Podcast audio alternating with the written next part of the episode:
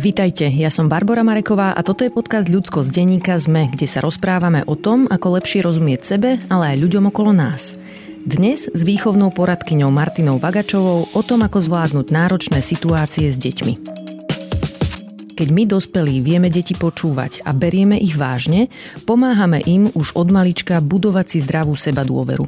Ak vieme uznať ich pocity, aj tie ťažké, učia sa, že cítiť je zdravé, že pocity prídu, odídu a dajú sa zvládnuť. Najmä menšie deti však zvyčajne príčinu svojho diskomfortu ešte nedokážu pomenovať slovami. Keď plačú, môže to byť únava alebo priveľa podnetov či rôzne malé frustrácie, ktoré sa nazbierali postupne. A v tomto sú deti úplne rovnaké ako my dospelí.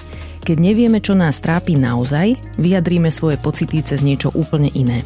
Takže dnes sa budeme rozprávať aj o tom, prečo je dôležité rozumieť tomu, čo dieťa rieši a o čomu alebo jej vlastne ide. Lebo až potom môžeme byť svojim deťom skutočne na blízku, bez posudzovania, bez odmietania či trestania. Martina Vagačová je rodičovská výchovná poradkyňa. Okrem kurzov efektívneho rodičovstva vedie aj rodičovské kluby, semináre a prednášky. No a napísala aj knihu s názvom Ako prežiť rodičovstvo.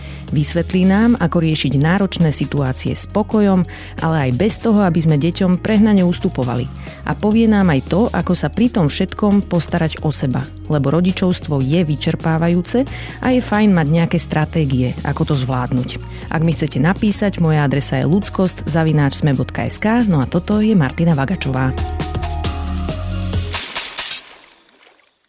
Martina, vítajte v podcaste Ľudskosť. Ďakujem pekne aj za pozvanie a som rada, že spolu niečo vytvoríme. Teším sa aj ja. Mnohí a mnohé dnes už vidíme, že mocenské nástroje, ako sú odmeny a tresty v prístupe k deťom, nie sú v poriadku, ale niekedy zažívame s našimi deťmi rôzne zložité situácie, v ktorých nepoznáme nejaký dobrý precedens, ako sa postarať o naše deti, ale aj o seba. Takže som veľmi rada, že ste prišli a že nám poviete nejaké svoje postrehy, ktoré by nám mohli v tom pomôcť.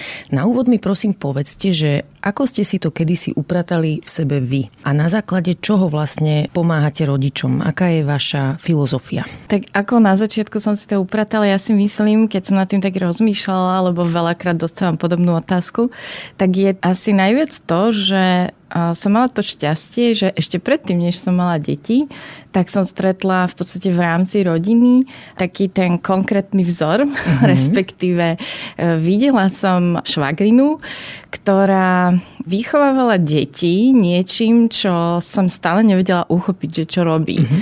Pretože ja teda um, mám aj troch súrodencov, aj proste deti som vždy chcela mať uh, a naozaj, keď som ich mala, tak to bolo také slobodné rozhodnutie a tak. A tešila som sa, teda no, potom som sa tešila. Ale, a vždy som si myslela, že mi je to jasné, že akože není o čom. No ale keď ju som videla, tak stále som teda skúmala. A až potom spätne som prišla na to, že to, čo ona robila, je, že skutočne skutočne s tými deťmi hneď od začiatku ich brala do úvahy. Jednoducho ona s nimi nemanipulovala ako uh-huh. s mhm. objektom, a brali ich úplne vážne. Keď ich prebalovala napríklad, tak proste čakala. Mm-hmm. Že nie len tak rýchlo, rýchlo šup, šup otvoríme a teraz si uvedomila, že áno, že však tomu dieťaťu môže byť že zima alebo tak, že čakala, že či je v pohode.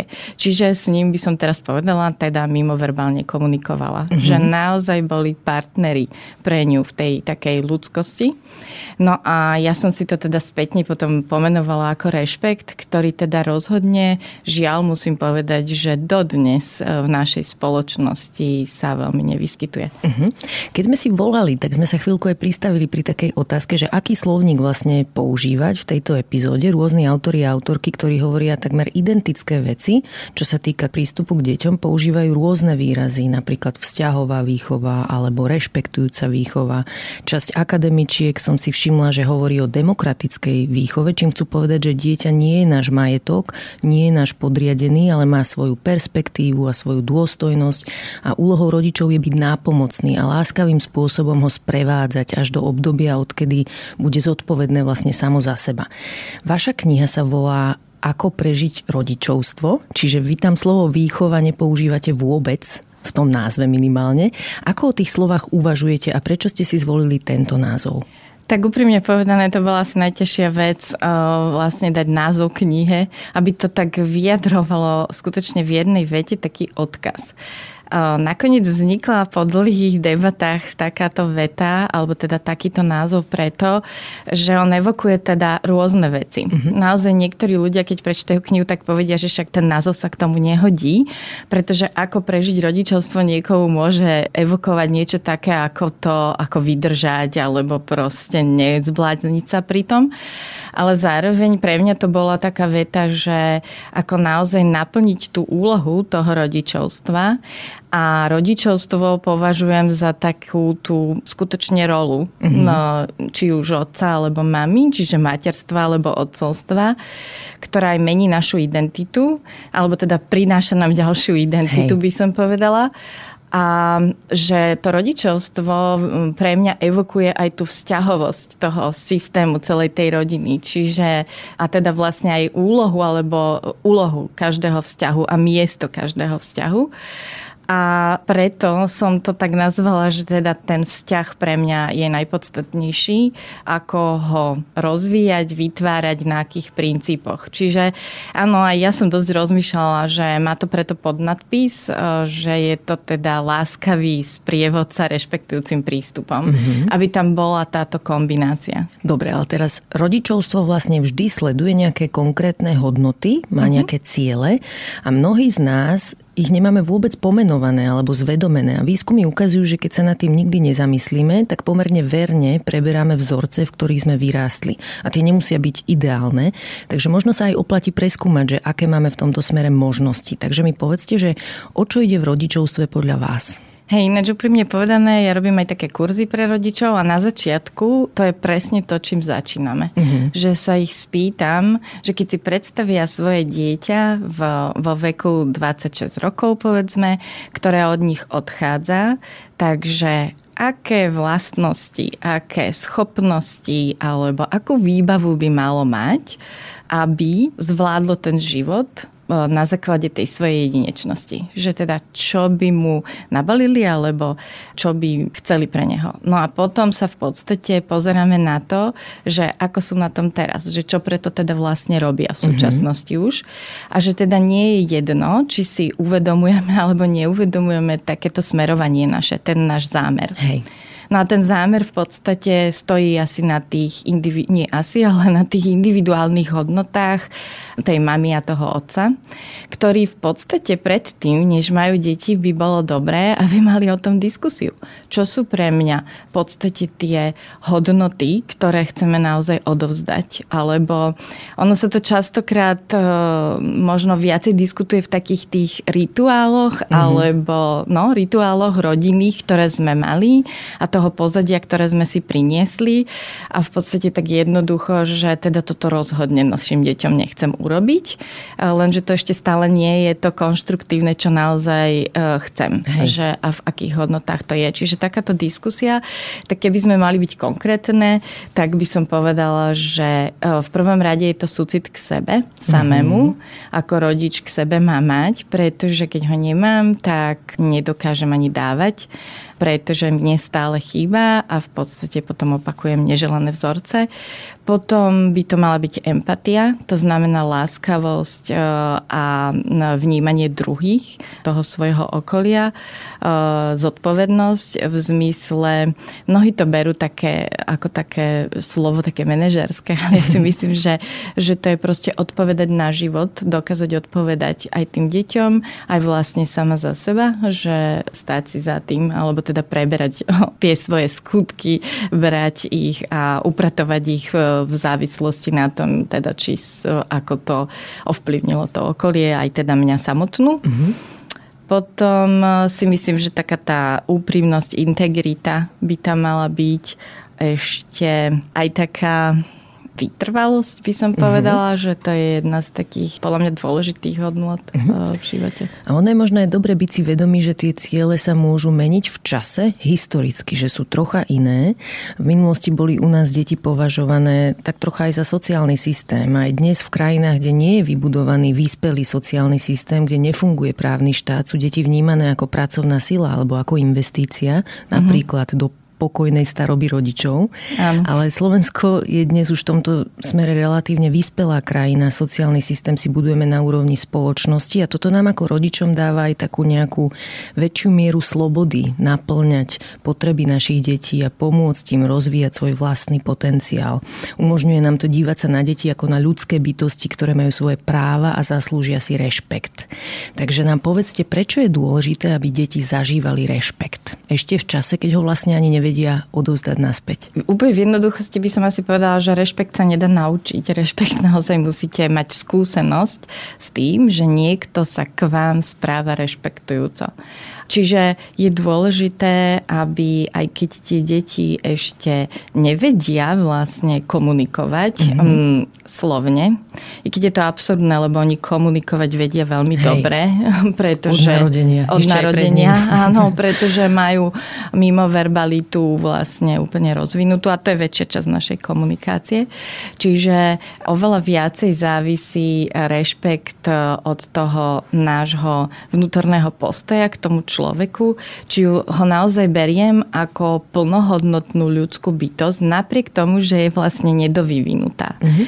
Ale to neznamená, že nemáte isté potreby. Potrebuje vrúcnosť, potrebuje blízkosť a hlavne takéto prijatie takého, aké je, i keď nikto z nás, ani to dieťa, ani my ešte nevieme, ako to teda vyzerá, ale dôverovať tomu životu, že teda všetko má v sebe zakodované, čo mm-hmm. potrebuje a ten rešpekt je nevyhnutný k tomu, aby sme tak povediec išli cez neho teda uh, si dali tú námahu, keď ideme interagovať s tým dieťaťom, tak uh, že teda ho berieme do úvahy, čakáme odpoveď, rozmýšľame, aká je jeho potreba, aká je moja potreba a snažíme sa to naozaj dať nejako dokopy. Uh-huh. Čas ľudí si myslí, že keď hovoríme o rešpekte k deťom, tak znamená to, že dovolíme im čokoľvek a že je to vlastne nebezpečné v rámci výchovy. Vysvetlíte, ako je to naozaj? No ja si myslím, že áno, toto je taká kritika práve prístupu, ktorý teda v podstate mám aj ja, čiže nejakého, e, nejakej kombinácie takej pevnosti, jasnosti rodičovskej, ale zároveň aj láskavosti. Čiže to nie je, že, že dáme dieťaťu do rúk zodpovednosť, ktorú nie je schopné prijať. Hej. Však to dieťa naozaj je nedovyvinuté, nemá tie zážitky, skúsenosti, zručnosti, ktoré by sme mali mať my, aj mm-hmm. spracované, čo je tiež otázne, nakoľko my pripravení prichádzame, alebo teda to dieťa príjmame. Čiže je to o tom, že si uvedomiť, že ja potrebujem poznať jeho potrebu v danom momente, brať ju do úvahy, ale ja som ten, kto vie rozmýšľať a vie, ako e, svet funguje, spoločnosť funguje a aby sa mu dobre darilo, aby tam mohol čo najviac vyjadriť seba, tak mu nevyhnutne vytváram ten bezpečný priestor, kde môže skúšať, ako tú svoju potrebu vyjadrí uh-huh. alebo uplatní naplní. Povedzme si aj príklad, aby sme vedeli, že o čom v tejto chvíli rozprávame. Vezmime si, že taký úplne bežný problém, ktorý podľa mňa väčšina rodičov zažila, je zima chceme odísť z domu, potrebujeme ísť, ja neviem, do škôlky alebo na nákup a dieťa chce zostať v papučiach. Nechce si obuť normálnu zimnú obu vhodnú do studeného počasia. Ako vtedy prejavíme dieťaťu rešpekt? Tak v prvom rade by som povedala, že je to hlavne o tom, že naozaj tomu dieťaťu verím, že to nie je iba vrtocha, nejaký výmysel, že tam je nejaká nenaplnená potreba a pravdepodobne Teraz to závisí, že či ide do inštitúcie, keď by, alebo proste odchádza od ničoho, čo má rado. Jednoducho, povedzme, že ešte nejde do inštitúcie, že iba bolo v nejakej hre. Uh-huh. V tom, ja to tak rada používam slovo, že flow svojom, uh-huh. pretože deti naozaj dokážu byť, z toho by sme si mali brať príklad. A mm, to jemu vtedy dáva zmysel a proste, aj keď vonku to má rado a sa teší, tak toto teda akože vôbec nie. Hej. Takže keď má papuče, tak e, keď už má ísť von, tak už teda akože to je taký ten protest, že sa zasekne na tej papuči, povedzme, ale to je o tom, že jednoducho, no ja tam nepôjdem, ja fakt akože neviem, čo by som tam robila.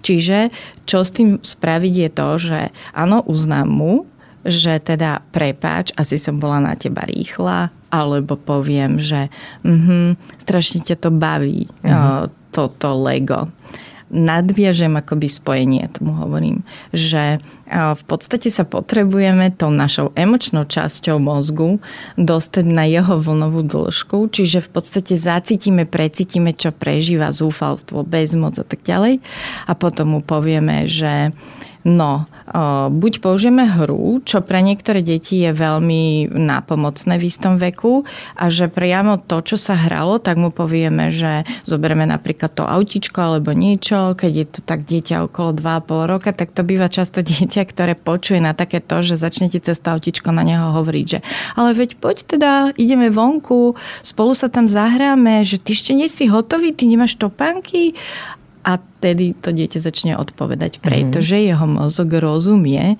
tejto vlne, pretože vtedy, keď je v takom amoku, tak v zásade ani, mm, keď je vo veľkom amoku, tak musíte počkať, kým to ustane, ale pomáhame mu sa skľudniť, čiže netlačíme do neho, nerozprávame na neho kadejaké nezmysly, ktoré v podstate vyvolávajú ešte väčší odpor a boj.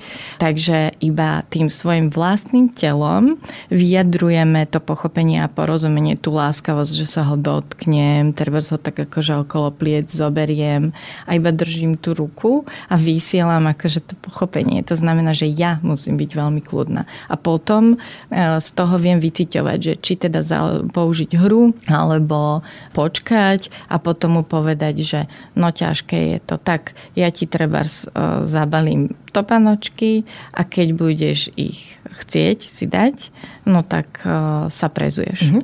Zaregistrovala som už v takejto situácii aj taký postoj rodičov, že treba to dieťa nechať ísť von v papučiach, nech mu premoknú, bude mu zima, aspoň sa naučí. Ako sa dívate na toto?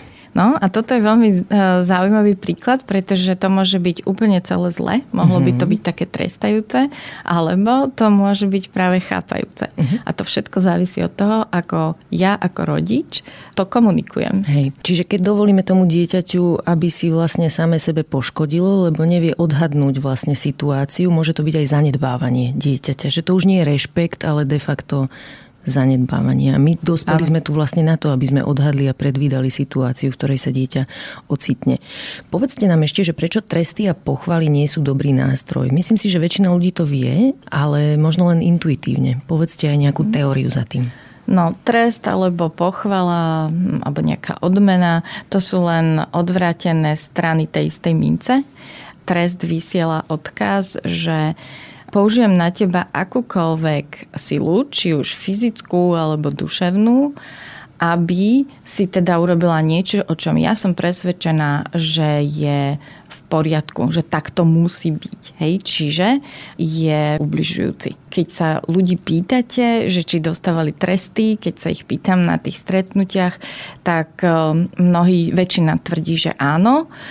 Potom sa pýtame, že aké a potom sa pýtame, že ako sa pri tom cítili.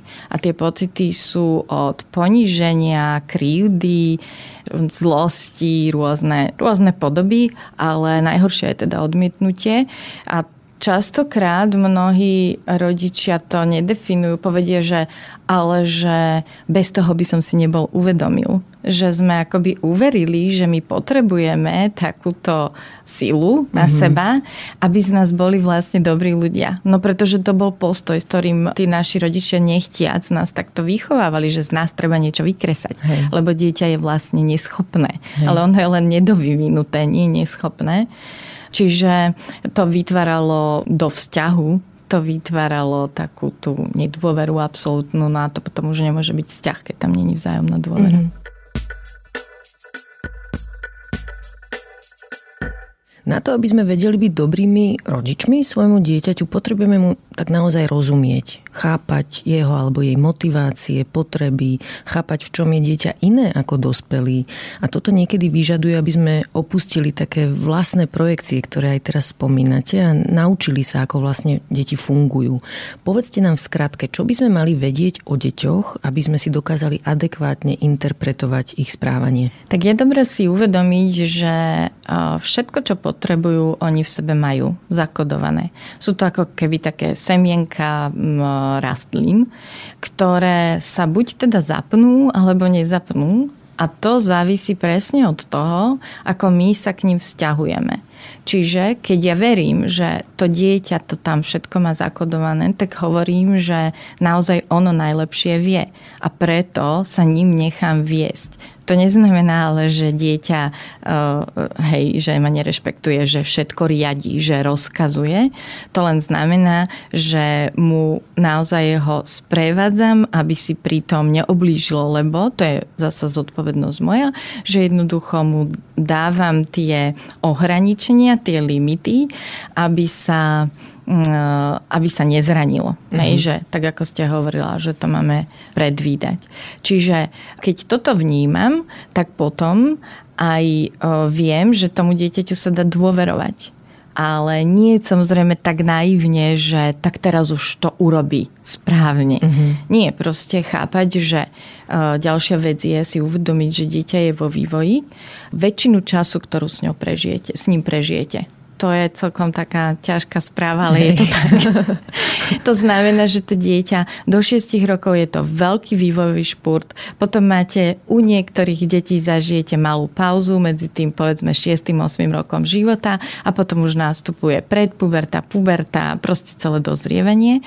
No a všetko toto dozrievanie je o tej prestavbe e, mozgu, teda dozrievaniu tých centier mozgu a žiaľ vedľajším e, produktom tohoto dozrievania biochemickým je hormón stresu. Uh-huh. Čiže tí deti akoby majú oveľa vyššiu hladinku toho stresu o väčšinu času, ako raz budú mať, keď budú tými vyrovnanými dospelými. Čiže potom, aj keď my, keď si vezmeme, že keď ste v strese, no tak komunikujeme ako veľmi úsečne, proste zameriavame sa len na tú jednu vec.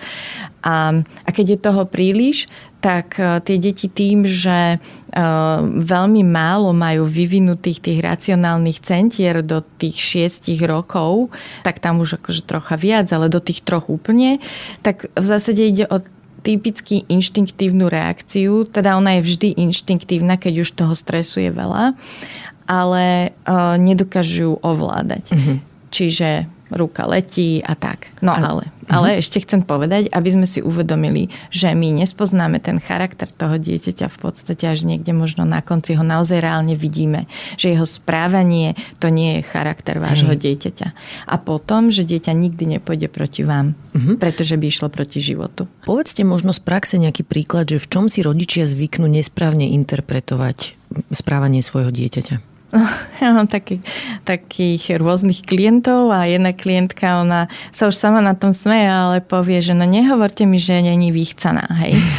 že dieťa proste, ktoré má do troch rokov, naozaj prechádza okolo tých 15 až 36 mesiacov, takým tým obdobím my to voláme, že vzdor, hej. Čiže mm-hmm. všetko je nie, naopak a tak.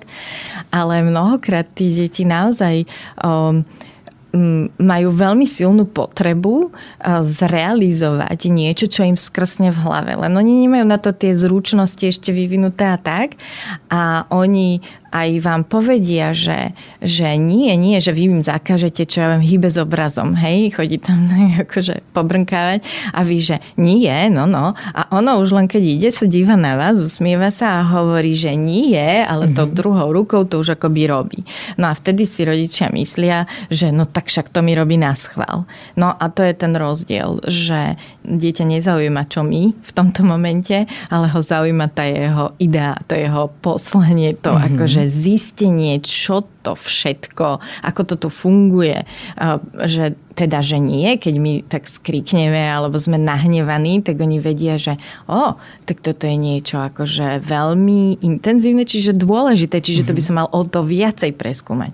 A práve preto, keď nedokážeme im zamerať, no vo veku troch rokov ho môžete jedine niekam voľbami mu povedať, že toto je nie, No ale vidím, že potrebuješ zisťovať. No a ukážeme mu, že čo všetko sa iného dá. Uh-huh. Ale že ten obraz teda nie. A ešte taká častá jedna veta, ktorú si všímam je o deťoch, že len púta na seba pozornosť. Že vymýšľa veci, ako na seba upútať. Ako sa dívate na tento pohľad rodičov na deti? Hej, ono je to taká interpretácia mm-hmm. toho, čo to dieťa robí, ale to je interpretáciu robím ja z môjho mozgu, čiže to by som ja asi robila a bolo by to moje slobodné rozhodnutie.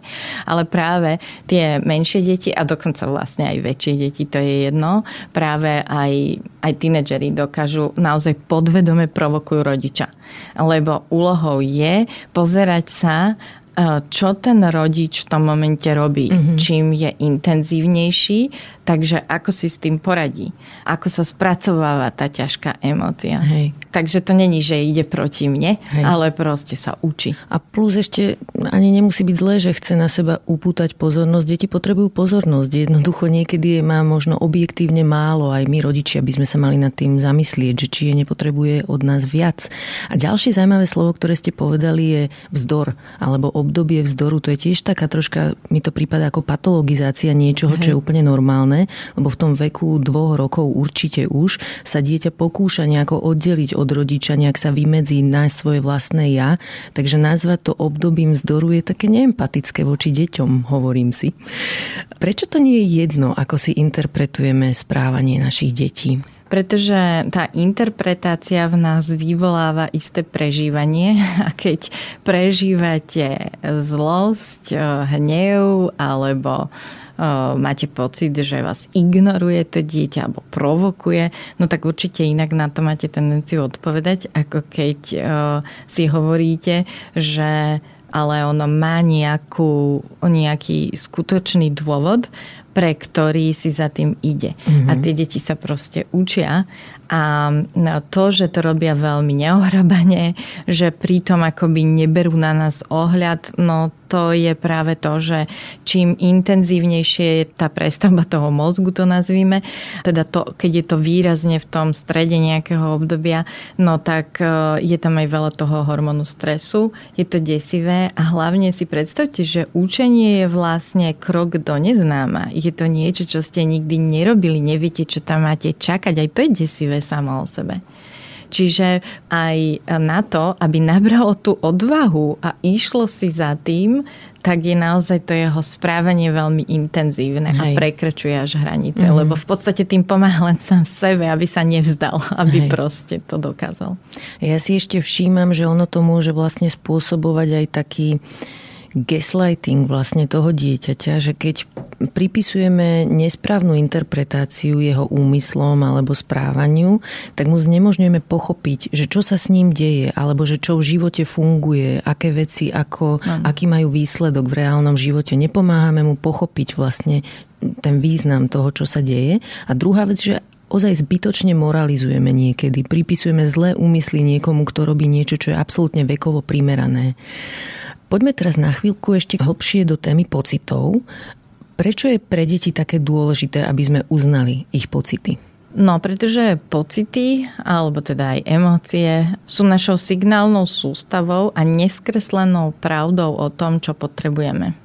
Pretože my máme zvonka morálku, ktorá nám niečo káže, ale morálka sú v podstate len také vytvorené milníky k tomu, aby sme sa v spoločenstve vedeli k sebe správať. Tak sme sa uzniesli, že toto je tá najlepšia cesta alebo mm-hmm. najsprávnejšia. Napriek tomu e, sme každý jedinečný a tým pádom iný a tá inakosť nás vzájomne aj veľmi priťahuje, ale zároveň aj irituje. Mm-hmm. Čiže je dôležité, aby dieťa tie pocity vnímalo, teda tie signály o tom, čo potrebuješ a vlastne cez tie pocity zavnímalo, že o čo mi teda ide. Hej. Že, že čo teda mám naozaj urobiť. Hej, lebo keď si predstavíme, že dieťa je napríklad s rodičom v obchode a dostalo sa tam, idú večer z nejakého krúžku alebo, alebo teda iriska alebo čokoľvek. A teraz to die, e, my rýchlo potrebujeme ešte toto, toto kúpiť. No a to dieťa tam vojde, chvíľu sa tvári, ako že teda to dáva, že je to všetko v poriadku a potom príde ten moment, kedy že a ja si kúpim tieto cukríky. A sa proste zahačkne o niečo, však marketing to dobre robí, niečo výrazné, potom samozrejme my ako rodič, no ale my máme pred sebou večeru a okrem toho tieto vieš dobre, že nekupujeme a začnú tam takéto dohady, až to dieťa proste zo zúfalstva buď tým buchne, alebo sa buchne ho zem, alebo proste je nepríjemné. A teraz my si hovoríme, že, že proste prečo pre pána kráľa nevie vydržať kvôli nemu som tu, ono potrebuje mať na večeru ten jogurt, alebo ešte ho aj začneme obviňovať. No ale to dieťa naozaj v tom momente nič iné nerobí, len chce vyjadriť tú svoju potrebu, akurát, že no ešte je malé, ešte to tak nevie komunikovať. Ono sa len necíti dobre a v podstate by sa potrebovalo upokojiť. Povedzme, to dieťa, ktoré je citlivejšie na množstvo ľudí, alebo na pachy, alebo hudba tam hrá a ono už má dosť a ešte je aj hladné fyziologickú potrebu. Hej. No tak prvé, čo príde, toto naozaj funguje, lebo je to silné. Hej. No a potom nastanú tieto nerozumné vyjednávania a proste nikam nevedúce. Uh-huh. Vy ste ešte Štyra. skôr v tomto rozhovore použili slovo vzťah a to, že aké dôležité vlastne je emocionálne prepojenie rodiča s dieťaťom.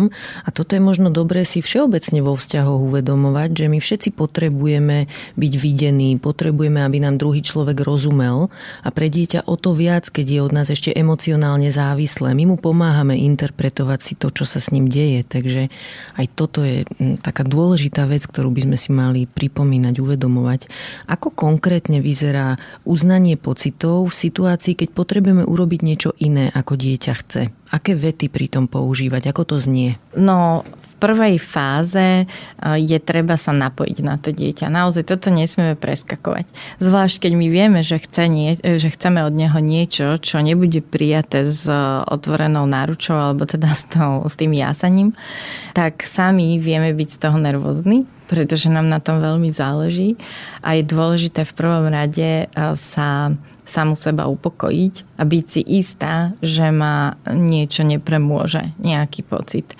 A uvedomiť si, že jednoducho ho nepotrebujem obabrať alebo oblafnúť alebo začať proste s ním manipulovať, pretože to dieťa to vycíti, ale že jednoducho na rovinu povedať, o čo tu ide.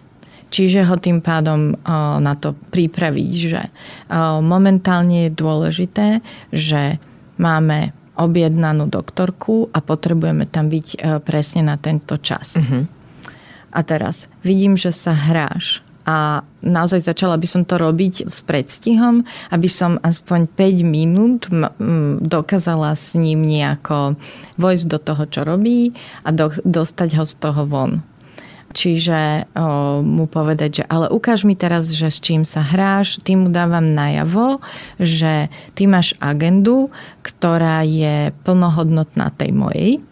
A zároveň teda mať tam to, že áno, budeš, budeš sa musieť prispôsobiť, ale vidím, že niečo robíš, tak sa o tom porozprávame a spýtam sa ho, tak chceš si to zobrať so sebou, alebo čo iné, že teraz už je viesť čas, treba ísť a teraz o, zoberieš si toto, alebo si chceš zobrať niečo iné, s čím by si mohol pokračovať nejakej hre, ktorá ťa baví. Vy používate vo svojom poradenstve slovo hranice? A ak áno, ako definujete toto slovo? používam hranice alebo limity.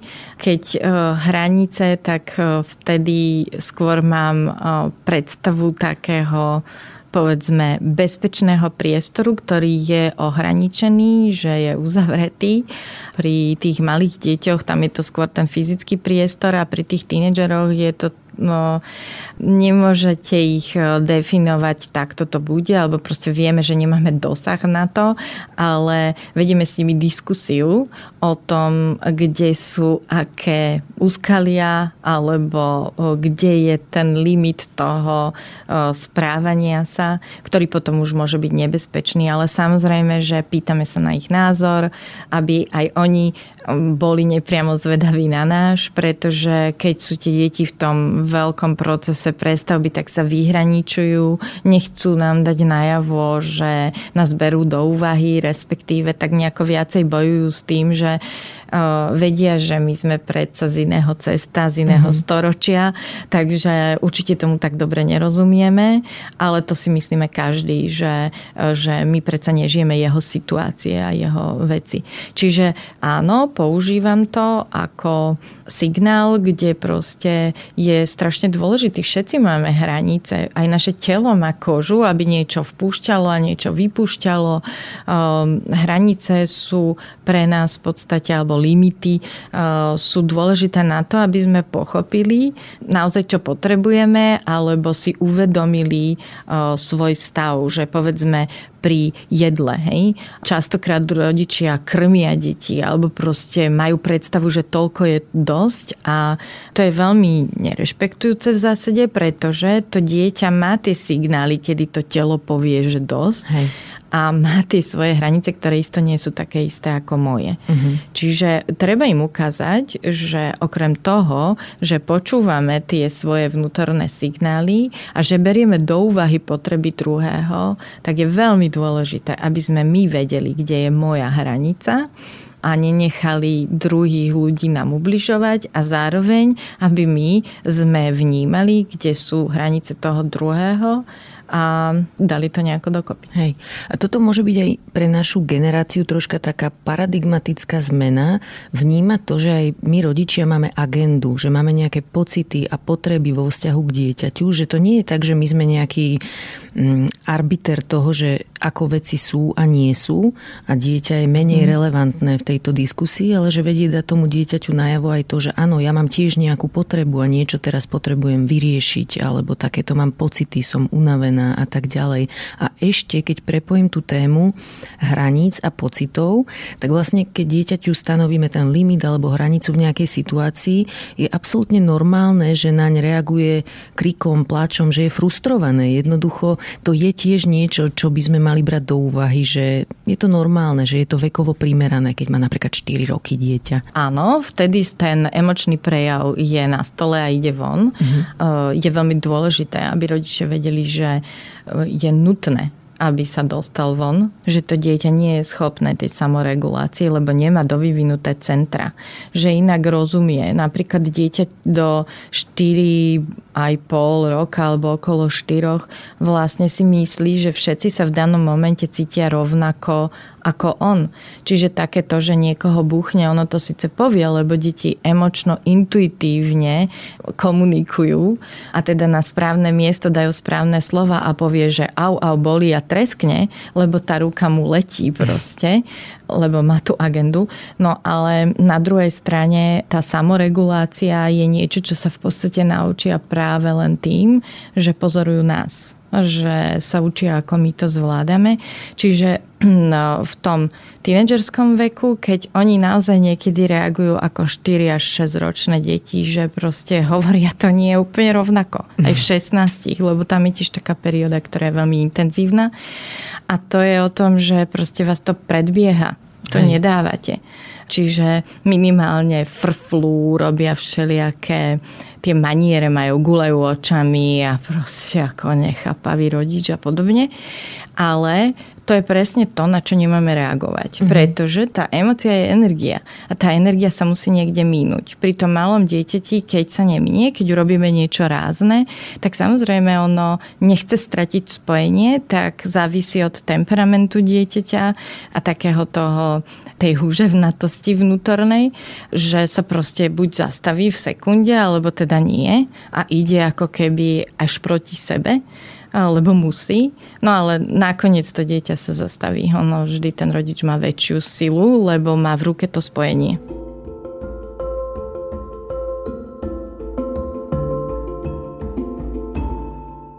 Čase, keď nahrávame tento podcast, je virálne také video, v ktorom Kate Middleton je so svojím malým synom štvoročným na oslavách kráľovnej Alžbety, nejakej korunovácie alebo čo to. A je to taká milá scénka, lebo to dieťa sedí vlastne v hľadisku, strašne sa tam nudí, ani sa nedivím. A dáva to najavo tak, že vymýšľa všeličo a mama sa ho snaží nejako upratať a ona to reaguje tak, že jej zapchá ústa alebo jej robí také opičky. A je zaujímavé zaujímavé sledovať reakcie vlastne ľudí na tú scénu. Časť ľudí hovorí, že mala ho nejako viac upratať, že ju nerešpektuje. A druhá časť ľudí hovorí, že to je bežné správanie štvoročného dieťaťa a že netreba tu nejak preháňať so svojím rodičovským egom, že ako by sa to dieťa malo správať. Ako sa na to dívate? Áno, teda ja som si to tiež pozrela uh-huh. a prišlo mi, že to teda zvládla bravúrne, že, že naozaj, že to chápala. Dávala mu najavo to porozumenie a pochopenie. A to práve tým, že neurobila nejaký okamžitý rez, ktorým by sa dostala podľa mňa s týmto malým Luisom teda do vážneho konfliktu, lebo zjavne bol bojovne už nasadený, lebo už toho bolo veľa. Ja keď som to pozerala, tak som si všimla, ako si aj chytal tie uši a to je presne Hej. ono, že jednak sa tam môže nudiť, ale jednak je to proste neprimerane veľa vzruchov a teraz on tam má slušne sedieť, ani len tým pohybom neuvoľniť to napätie, ktoré vnútri má.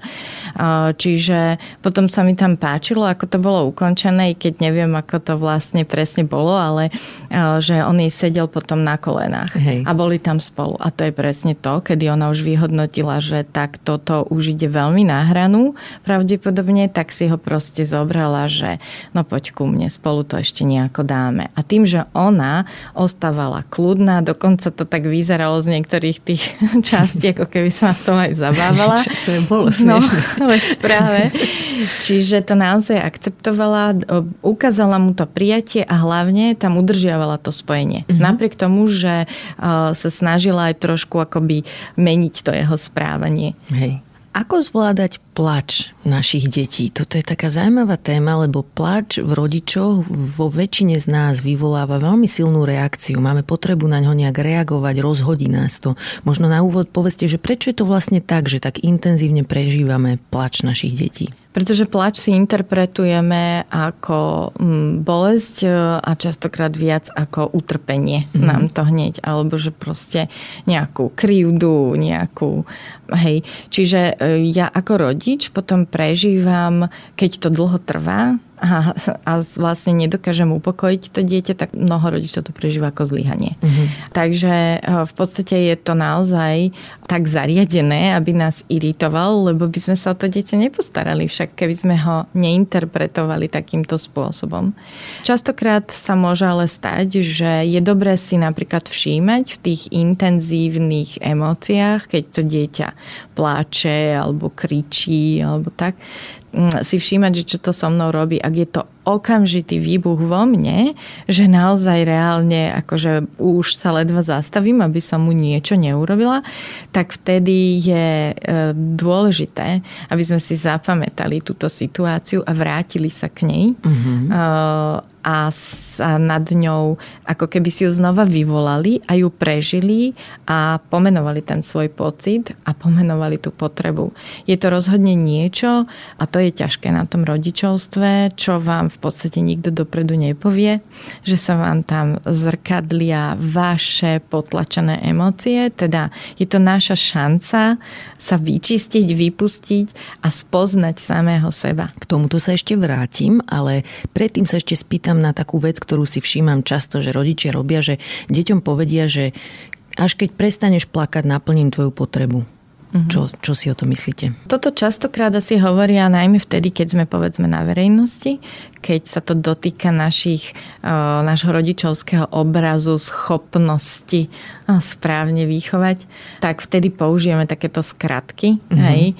Alebo sa nám to zdá byť, nechce sa nám do toho ísť, proste nejako vyjednávať, alebo čo nemám na to čas, no toto nie je dôležité, tak začneme manipulovať tým podplacaním, podmienovaním mm-hmm. toho vzťahu. Je pravda, že závisí to od toho, ak aké je založenie toho dieťaťa, že u submisívnejších detí sa to môže aj zadariť, pretože to dieťa v podstate vníme, že ten rodič e, má ma rád. A to je na tomto ťažké. On má rád a on to teda asi nechce len tak, no tak prečo by som to pre neho neurobil? Mm-hmm.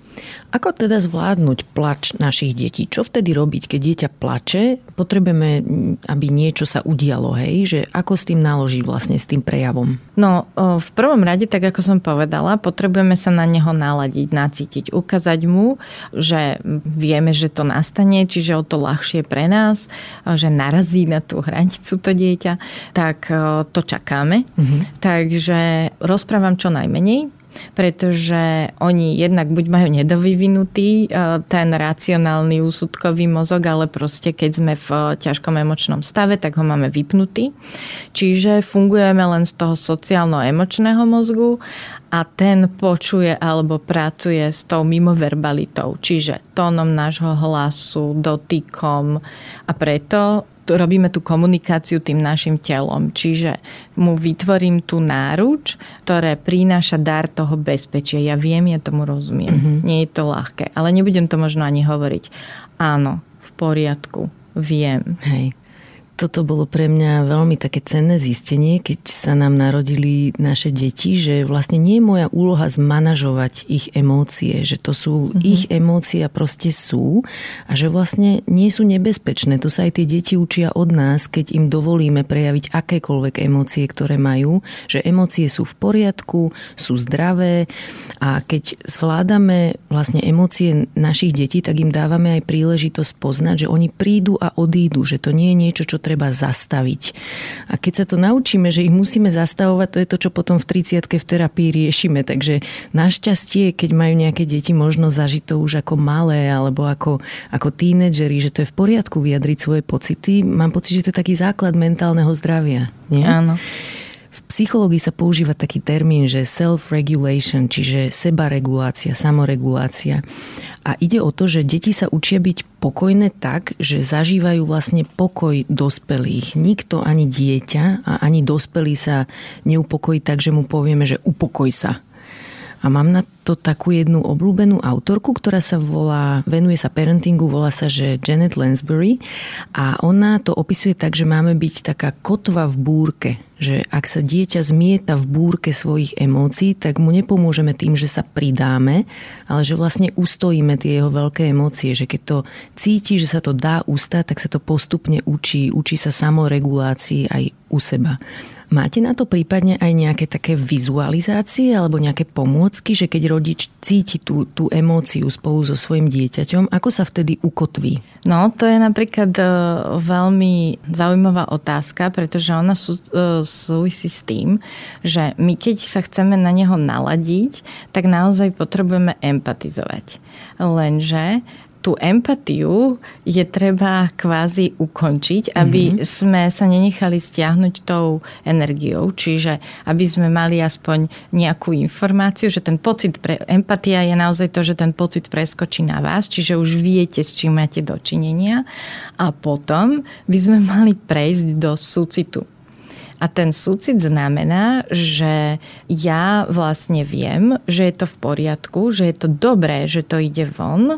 Teraz konkrétne to vyzerá aj pri tom tele, pri tom práci s tým mojim vlastným telom, že naozaj, keď to dieťa častokrát kope, alebo nebo daj vás hrízne, flúše, robí všeličo, hen ten dospelá, teda tínedžer zase gula očami, tak proste to vo vás vzbudzuje tiež akože rôzne hladiny a vy použite tú energiu na to, aby ste len akoby jemne mu, treba s tomu malému dieťaťu chytíte ruku, uhnete s ním, ako keby s ním robíte trochu tanec toho. Mm-hmm. Niektoré deti totiž to, väčšina detí sa nechce nechať úplne, že objať, aj to by sa dalo, ale to je tiež veľmi delikátne. Potom tam treba vydržať s tým držaním, že neopustiť ho v tej najväčšej zúrivosti, že tak, ale toto už nie, toto ja nedávam, ale byť tam a vysielať mu ani nie slovami max 5 slov, to je tak všetko, lebo tie sú, môžu evokovať nepochopenie, mm-hmm. ale že áno, viem, my to spolu vydržíme. A toto je podstatná vec, že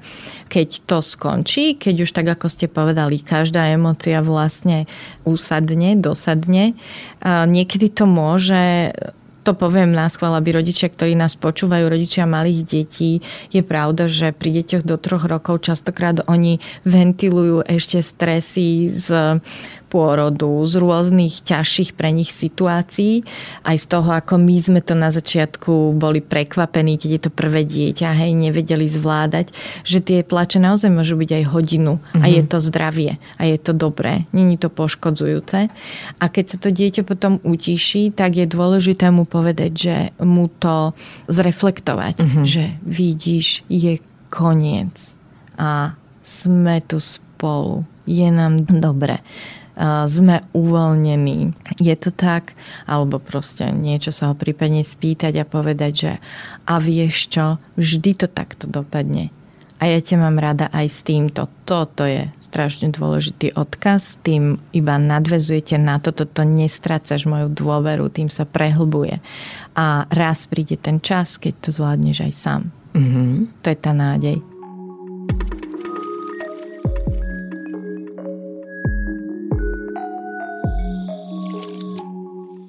Poďme ešte také praktické niektoré príklady si rozobrať, že ako napríklad zvládnuť neochotu detí spolupracovať. Takéto, že nechce sa obliec, keď ide z domu, alebo nechce zjesť raňajky pred odchodom z domu a vieme, že keď odídeme z domu, bude hladné. Alebo nechce upratovať. Hej, upratovanie je taký spôsob, akým sa deti dajú postupne po troške zapájať do starostlivosti o domácnosť, nejakú tú zodpovednosť na neho prenášať v primeranom veku a nechce si upratať ani tých pár hračiek. Čo v tých situáciách ako dieťa viesť k tomu, aby spolupracovalo? No, je tam viacero typov situácií. Mm-hmm. Keď by som začala s tým malým dieťaťom, že odchádzate niekam a nechce odísť, odchádza ráno dieťa, menšie dieťa aj predškolák, školák do inštitúcie, sa zobudíte, zistíte, e, to všetci rodičia hovoria, cez víkend vstávajú aj o 6 a cez týždeň nedokážu. Áno, pretože sa zobudia, boli odpojení celý ten čas od toho rodiča a e, si uvedomia, kam idú, čiže zase budú sami na seba. Čiže idú do inštitúcie, kde si treba predstaviť, že škôlka je napríklad tak ťažká práca duševná ako mm-hmm. baníka v zemi fyzicky. Čiže idú v podstate nie že na doraz, ale idú z rezerv toho spojenia tej emočnej rovnováhy, pretože po obede im tak naraztá zase hladina stresu, lebo už to proste nedávajú. Hej. A tým pádom to dieťa ráno to zdržuje, podvedome to zdržuje, pretože to, čo si pýta, je uistenie a dobitie tých bateriek, obrazne by sme mohli povedať. A to, ktoré sa nechce ani najesť, no lebo už tuší, že aká ťažká práca ho čaká. Čiže pomôžeme mu jedine vtedy, keď ho hlavne emočne dosytíme. Takže je dobré, keď majú deti dlhodobo takýto problém, naozaj začínať tým, že ráno ich aj radšej zobudte troška skôr a aspoň tých 5 minút naozaj niekoho vyškrapkať. Častokrát je to proste dotyk, pretože dotyk je taká tá najbazálnejšia upokojujúca mm, možnosť alebo proste sa s ním nejako spojiť, niečo si porozprávať, byť v tom objatí, zahrať si treba malú hru a to môžete urobiť tak, že potom napríklad sa nechce obliekať, tak to môžete urobiť na spôsob nejakej rozprávky, že vždy tak rodičom hovorím, že zabudnite na výchovu, nevychovávajte prosím vás, že tieto nápady sú úplne tie, ktorí idú proti vám, Hej. čiže dôležité je akoby mať na pamäti, že odchádzať z domu tak, aby bolo v čo najväčšej pohode aby to tam vlastne zvládlo. Uh-huh. To je náš cieľ. A čo to upratovanie ešte? Ako by ste tam uh-huh. postupovali? To teraz riešim, čiže to má zájem aj tak prakticky. Áno. Mám 6-ročnú a 4-ročnú a tá 6-ročná ona je už úplne ako fičí, už upratuje aj sama, vie veľmi pekne a tá mladšia to sabotuje, snaží sa ju rozosmievať a nejak to nefunguje zatiaľ. Takže čo teraz? no, pretože uh, tomu mozgu to nedáva žiadny zmysel celé upratovanie. Uh-huh. Hej, tá 6-ročná už uh, to tými rituálmi, že ste to opakovali, trénovali hej, hej, a proste. Ale ste to nejako robili a to nebolo len nejako. Myslím si, že ste buď mali tam hru alebo niečo spájajúce. A to je to, že tak ako ste povedali, že, že s tými deťmi my sme s nimi strašne málo Mm. V podstate oni by nás do tých šiestich rokov potrebovali akoby, nie že musíme sa s nimi stále im robiť nejakého animátora, ale byť po ruke, lebo sme naozaj tí, ktorí vedia, ku ktorým sa môžu utiekať, keď už to nezvládajú, kde si prídu oddychnúť. No a tým pádom my častokrát nemáme čas, máme veľa inej agendy a proste síce tam fyzicky sme, ale v podstate s nimi nie sme. Čiže tí deti najviac e, im pomáha, keď to urobíte ako spoločný zážitok. Hej. A to ona sa snaží vlastne tá štvoročná z toho spraviť zážitok. Aha. Tým, jak tam robíte straničky a tak, čiže už len treba ako trošku nainštruovať, aby pri tom hodila niečo niekam a podobne. Hej, hej. To je dobrý point, ale mne sa ako keby zdalo, že ona si všimla, že tá aktivita nie je úplne príjemná a snaží sa tú staršiu dostať on board, aby prestala upratovať, aby sa začali jašiť. Takže tam je ešte kombinácia toho, že sú dve tie deti vlastne, ale o tom niekedy spravme samostatnú epizódu, že ako so súrodencami, lebo to troška zmenilo dynamiku v našej rodine. Áno. Um, nám rodičom, aj keď máme dobré úmysly, sa nie vždy veci podaria ideálne. A už aj malé deti dokážu byť recipientami alebo recipientkami ospravedlnenia. Prečo je dôležité, aby sa rodič vedel dieťaťu ospravedlniť? Ja si myslím, že najdôležitejšie na tom to, aby sa deti naučili takej prírodzenej zákonitosti života, že učíme sa cez chyby. Jedine chýbou nastáva učenie. Ak vám niečo ide, tak ste sa nič nenaučili. Len problém je, že chyba je v spoločnosti stigmatizovaná ako zlyhanie. Kedy si sa také hovorilo, hlavne, aby si to nikto nevšimol, zameďme to pod koberec mm-hmm. a mhm. podobne. Pretože ako náhle je to zlyhanie, tak e, sa to dotýka našej identity. Čiže ja som teda hlúpa, nešikovná, taká zlá. ona, zlá. Mm-hmm. A preto aby sme deťom ukázali, že vlastne tá chyba má veľký užitok a že je nevyhnutnosťou toho života, čiže nikto nie je perfektný, nikto nič neurobí na prvý krát, že to sa im len zdá, lebo oni nás vidia ako tých dokonalých, ale my sme sa to takisto museli učiť. Hej. Čiže aby k tej e, chybe mali ten vzťah toho, že tam je to riešenie, tam je zakodovaná tá možnosť toho, tej zmeny, toho postupu alebo toho riešenia. A dôležité je, že samozrejme, keď teda niečo robíme v spolupráci s inými, takže ako náhle sa nám to nepodarí, teda že im pri tom ublížime, nechtiac, tak je dobré, aby o tom vedeli, však ich máme radi. Takže úplne prirodzene ani nemusíte vysvetľovať ten mechanizmus, on ide úplne automaticky. Hej. Problém je, že deti sa nechcú a sú zaseknuté ospravedlňovať preto, že my ich častokrát to vyhodnotíme, čo sa stalo iba podľa toho správania a to absolútne nie je to, teda nehovorí o jeho úmysle, Hej. o tom, za čím si išlo. Mm-hmm. Čiže im v podstate ukázať, že tak rozmýšľaj, zamysli sa, čo bola tvoja túžba, alebo ako to nastalo, že sa toto stalo, aj keď si to nechcel, nechcela. Hej. Súhlasím s tým, že v našej spoločnosti máme trocha problém celkovo s ospravedlnením a s uznaním chyby a zdá sa mi, že preto ani nevieme úplne, že ako to má znieť, keď sa ospravedlníme. Ako znie ospravedlnenie, ktoré skutočne prehlbuje náš vzťah. Častokrát počujem ľudí povedať, že no sorry, že som hučal, ale a za tým niečo pokračuje. Keby si toto nebola robila, ano. tak som nemusela. A to nie je ospravedlnenie. Čiže ako znie ospravedlnenie, ktoré funguje a ktoré nás naozaj zbližuje s tým dieťaťom? Ja mám taký príbeh, ktorý poznajú rodičia, ktorí ma poznajú, pretože je veľmi výpovedný. Uh-huh. A naša dcera už od malička vedela veľmi dobre komunikovať. Má naozaj taký dar, by som povedala. A raz, keď e, mala 4 roky, tak e, som na ňu troška nahúčala. Hovorí, že troška, lebo to určite nebolo také extra, lebo ona naozaj tak dobre komunikuje, že nebola príležitosť. Ona vie vyjednávať, ona proste mm-hmm. používa veľa spôsobov, ako e, sa približiť tomu, čo potrebuje, ale teda toto som spravila a potom som sa jej išla ospravedlniť a som jej povedala, že prosím ťa, prepač mi, mňa to naozaj veľmi mrzí, že toto ti nepatrilo. Takto sa nemám správať, keď nech si deje čokoľvek. Tak odpustíš mi?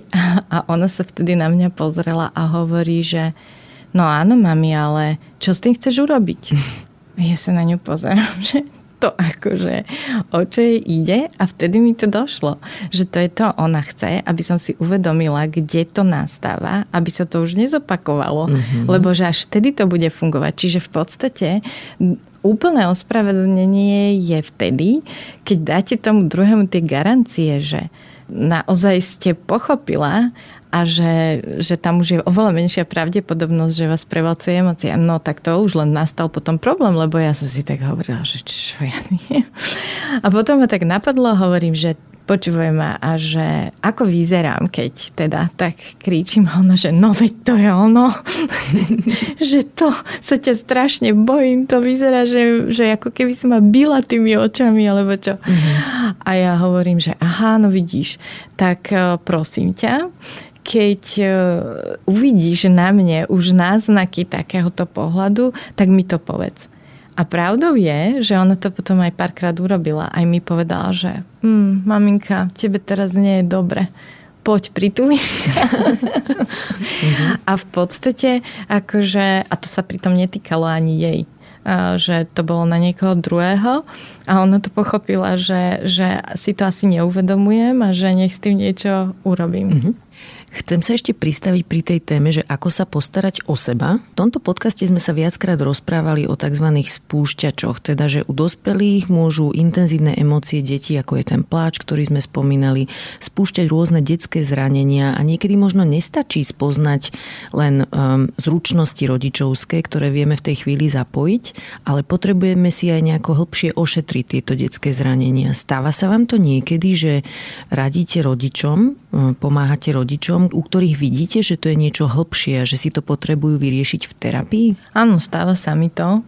Potrebujú, ja by som povedala, že potrebujú niekoho, kto rozumie, pretože je samozrejme, že také veci sa nám si so sebou nesieme ale bývam teda veľmi opatrná, ako to komunikovať, pretože naozaj u nás uh, už si myslím, že je to lepšie, ale stále terapia je vnímaná ako, že my nie sme teda v poriadku. Mm-hmm a tak.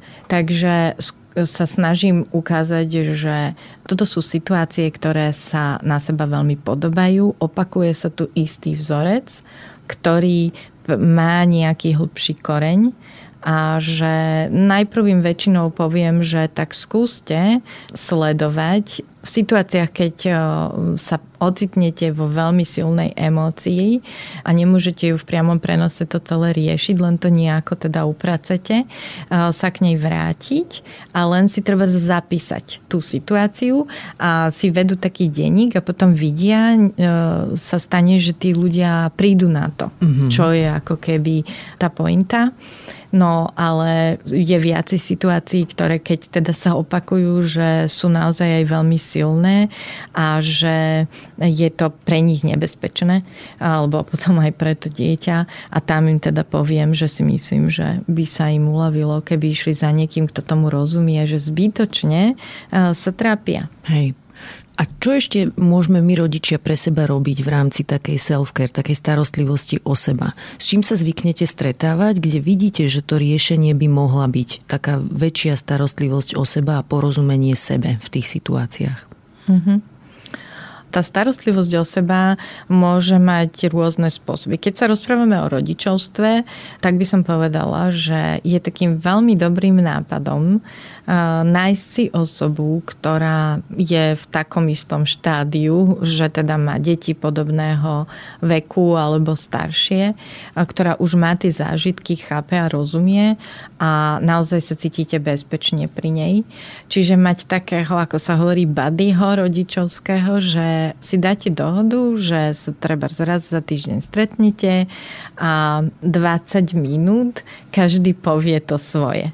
Ale máte tam tú istotu, že tá druhá strana vás len počúva. Mm-hmm. Lebo to je v podstate to, čo potrebujeme na to, aby sme to jednak pustili a aby sme si uvedomili, čo v tom robíme a aby sa nám teda uľavilo.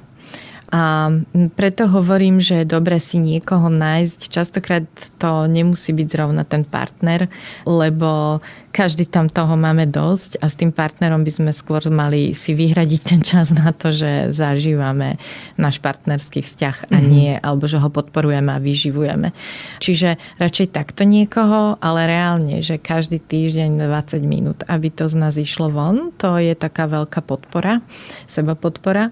Potom si myslím, že v podstate mindfulness v súčasnosti je asi taká veľmi už známa technika, alebo spôsob, ako sa naučiť byť vlastne vôbec v kontakte so sebou a hlavne venovať takú tú venovať sa seba súcitu. Mm-hmm. Že reálne naučiť sa tie zručnosti vlastne zostať s tým ťažkým pocitom, keď niečo pokazím, alebo proste keď sa mi nedarí, keď je mi ťažko, keď už by som niekoho išla preraziť, tak si uvedomiť, že aha, no ale že, že toto proste bez dodania nejakej energie nepôjde. Čiže naozaj odísť na bok a zavenovať sa v podstate tomu, že zastavíte tie podkopávajúce presvedčenia, očakávania o seba, ktoré máme. Čiže keď už ma začne napadať, že no tak ale ja som fakt otras, na toto som pobabrala, akože, no a ešte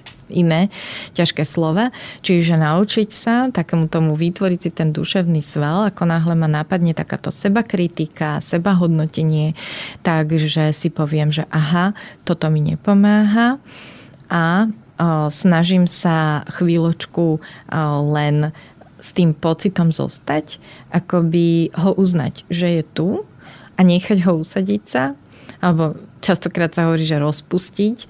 To je naozaj o tom, že prestanem o ňom rozmýšľať a na to je dobré mať nejakú kotvu nacvičenú, čiže väčšinou ľudia majú dých, len vnímam, že sa to vo mne ešte deje, ale ja sa sústredím e, tou racionálnou hlavou na to dýchanie. Hej. Pretože inak idú tie podkopávajúce mhm. myšlienky. Mm. Čiže toto je také, mať takéto duševné fitness, venovať sa mu denne. Mm-hmm. Naozaj je niekedy dobré začínať tým práve Hej. ráno. Aj keď je to len 2 minúty, 5 minút, to je jedno. A niekoľkokrát za deň toto robiť, alebo aj to, že proste my nie sme zvyknutí nachádzať sa tam, kde vlastne sme Čiže ideme po ulici a konečne som sama, hej, nič neriešim. No, ale to nie je pravda, že neriešim. Väčšinou príde okamžite nejaký kolobeh a sa pristihneme, že ani neviem, kade som išla alebo kam som sa vybrala. Čiže práve tie myšlienky a ten nepokoj myšlienkový, ten nás unavuje, ten nás vyčerpáva a povedať si, že idem touto ulicou a iba si budem všímať, ja neviem, vône, zvuky, ľudí, len tak a nič, nejako od nich nerozmýšľať. A vlastne nakoniec zistujeme, že práve takéto vnímanie toho, kde sme, je to, čo nás najviac zrelaxuje, pretože nám to prináša zážitok. A my nepotrebujeme nič e, extra veľké, ale práve takéto maličkosti počas dňa naozaj nám dokážu vytvoriť taký ten vnútorný pocit radosti mm-hmm. a takého pokoja, rovnováhy, že všetko je v poriadku tak, ako má byť. A ja mám ešte k tomu potrebu dodať aj to, že možno by sme si mali otvorenejšie začať priznávať to, že rodičovstvo je náročné, že to je ťažká emocionálna práca, že nám to môže prinášať obrovskú radosť a pocit zadosť učinenia, ale zároveň to môže byť aj vyčerpávajúce. A ja teda za seba poviem, že ja som rada, že máme pekný vzťah s našimi deťmi a že sa k ním správame rešpektujúco. Myslím si, že je to na nich aj vidno, ale zároveň som strašne unavená niekedy. A mám pocit, že to nemôžem tak úplne povedať nahlas, lebo v tom momente niekto skočí a začne mi dávať rady, že na čo tie deti toľko riešiš, nás rodičia neriešili a sme v pohode, alebo že dá ich babke alebo niečo. A ja pritom len potrebujem oznámiť, že mám to takto, cítim sa takto. Znova je to asi súvisí s tou témou toho uznávania pocitov, čo sme sa tak úplne ešte zatiaľ nenaučili v našej spoločnosti. Že je napríklad zaujímavé, že keď niekto odbehne maratón a povie, že je unavený, tak mu ľudia nepovedia, že si mohli ísť autom alebo ja neviem čo. Proste to uznáme, hej, bolo to ťažké, super, odbehol si si všetko fajn. Takže povedať, že som unavená je úplne legitímne podľa mňa. Všetci by sme si to mali dopriať. Tak. Povedzte mi ešte o svojom vzťahu k deťom. Vy, keď teda ste vedeli, ako na to, hej, že relatívne skoro ste na to prišli, že je dobré prejavovať svojim deťom rešpekt, netrestať ich, nemanipulovať ich odmenami. Aké to máte dnes? A možno začnite tým, že koľko majú rokov? Tak naše deti majú vlastne 25 a 22 už skoro. No, mali sme ich tak, že, že v zásade som nebola v tom čase vôbec akože mladá mamička a my sme reálne najprv 7 rokov v podstate robili to, čo sme si mysleli, že potrebujeme robiť. Až potom sme ich mali, čiže sme sa na ne veľmi tešili. Mm-hmm.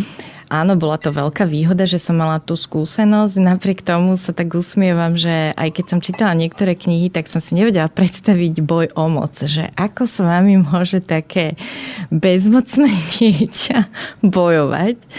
No ale tak eh, hneď eh, náš prvorodený ma to naučil, že to je normálne, že aj vo výbave u niekoho. Mm-hmm. No ale tak eh, človek si všíma to, čo ho trápi na sebe. A práve teraz si myslím, že ten vzťah, že teraz žijeme veľmi takú pre mňa fázu takého toho, už dlhšie teda, takého veľkého pokoja, pohody, že si to doslova, že užívam. Mm-hmm. Máme naozaj blízky vzťah. Tie deti sú pre mňa neskutočne inšpiratívne. Napríklad v puberte to poviem rodičom, aby, aby si to, alebo teda v tom dlhom období od puberty až do toho mm, dozretia. To, čo mi najviac pomohlo, v živote by ma to nenapadlo. Mám kamarátku, ktorá tak veľmi obdivovala tie svoje deti. A tiež už aj v puberte asi hovorím teda, akože, že u nej ten obdiv naozaj tak prevažoval v tom všetkom. A ja si hovorím, že však aj ja ich obdivujem a že jak je to možné, že vlastne to nastavenie sa na to, že nie na ten strach, že jak to dopadne, ale zacieliť vlastne ten uhol pohľadu na to žasnutie, na ten mm-hmm. úžas, čo všetko sa dá. A ako sa to dá, aj tú odvahu, alebo aj ten teda obdiv, že čo z toho vykluje, alebo takú tú možno zvedavosť, že jak to dopadne to mi veľmi pomohlo e, k tomu, aby som stratila takéto nutkanie, viete, ich nejako stále korigovať a radiť im, dávať im tie úžasné traktáty, ktoré nikoho nezaujímajú v tom momente. A tak proste zostať len v takom tom odstupe a držať im palce a pozorovať, že a to prinieslo veľký obrad, ja mám pocit. Mm-hmm teda ja si to tak uvedomujem, že v tých vzťahoch a v tých konfliktoch hlavne, ktoré sme mali. V úvode tohto rozhovoru sme sa rozprávali o tom, že rodičovstvo nás niečo naučí aj o nás samých, alebo celkovo o živote. Viete povedať, čo to naučilo vás? Čo také cenné ste si z toho odniesli? Čo vás vaše deti vlastne naučili? Myslím si, že naozaj ma naučili tej práci s tými emóciami, to je tomu seba ovládaniu, alebo v zmysle, že som prestala potláčať ale že som to naozaj vyriešila. E, teda, že som tú emociu nechala sa usadiť a, a naozaj e, sa zamerala potom ale na tú e, potrebu. Čiže som sa v podstate akoby vrátila naspäť k sebe, že naozaj som aj keď teda ťažkou prácou a mnohými veľkými chybami, zmenami, sa tak ako uvedomila, že je dôležité, aby som bola viac sama sebou, aby som si to užívala. No im vďačím napríklad aj za to, že robím túto prácu. To je mm-hmm. taká moja zmena životná, lebo mi to dáva zmysel, lebo mi to príde úžasné, koľko človek vlastne ako môže úplne inak uchopiť život a že im teda ďakujem, lebo naozaj si myslím, že no, bez detí by som bola iný človek. Tak ja vám teda držím palce na tejto vašej misii a vo vzdelávaní vlastne rodičov v tom, ako by mohli vo vzťahu k svojim deťom lepšie fungovať. Položím vám ešte poslednú otázku, ktorú kladiem všetkým ľuďom, ktorí prídu do tohto podcastu. Mm-hmm. Ktorú knihu by ste odporúčili nášmu publiku? No, ja by som povedala, že okrem tej svojej, mm-hmm ktorá sa volá Ako prežiť rodičovstvo. Áno. Má v poslednej dobe sa mi, je pre mňa takým veľmi inšpiratívnym človekom Gábor Mate, ktorý pracuje teda aj s traumou a naozaj veľmi ten jeho prístup sa mi páči ale on napísal spolu s Gordonom Neufieldom mm-hmm. knihu Držte si svoje deti. A to mi príde, že je kniha, ktorá, nech žijete v ktorejkoľvek časti, či Ameriky, alebo Európy, alebo kdekoľvek, tak ten odkaz tej knihy je, aby sme nestrácali tie naše deti.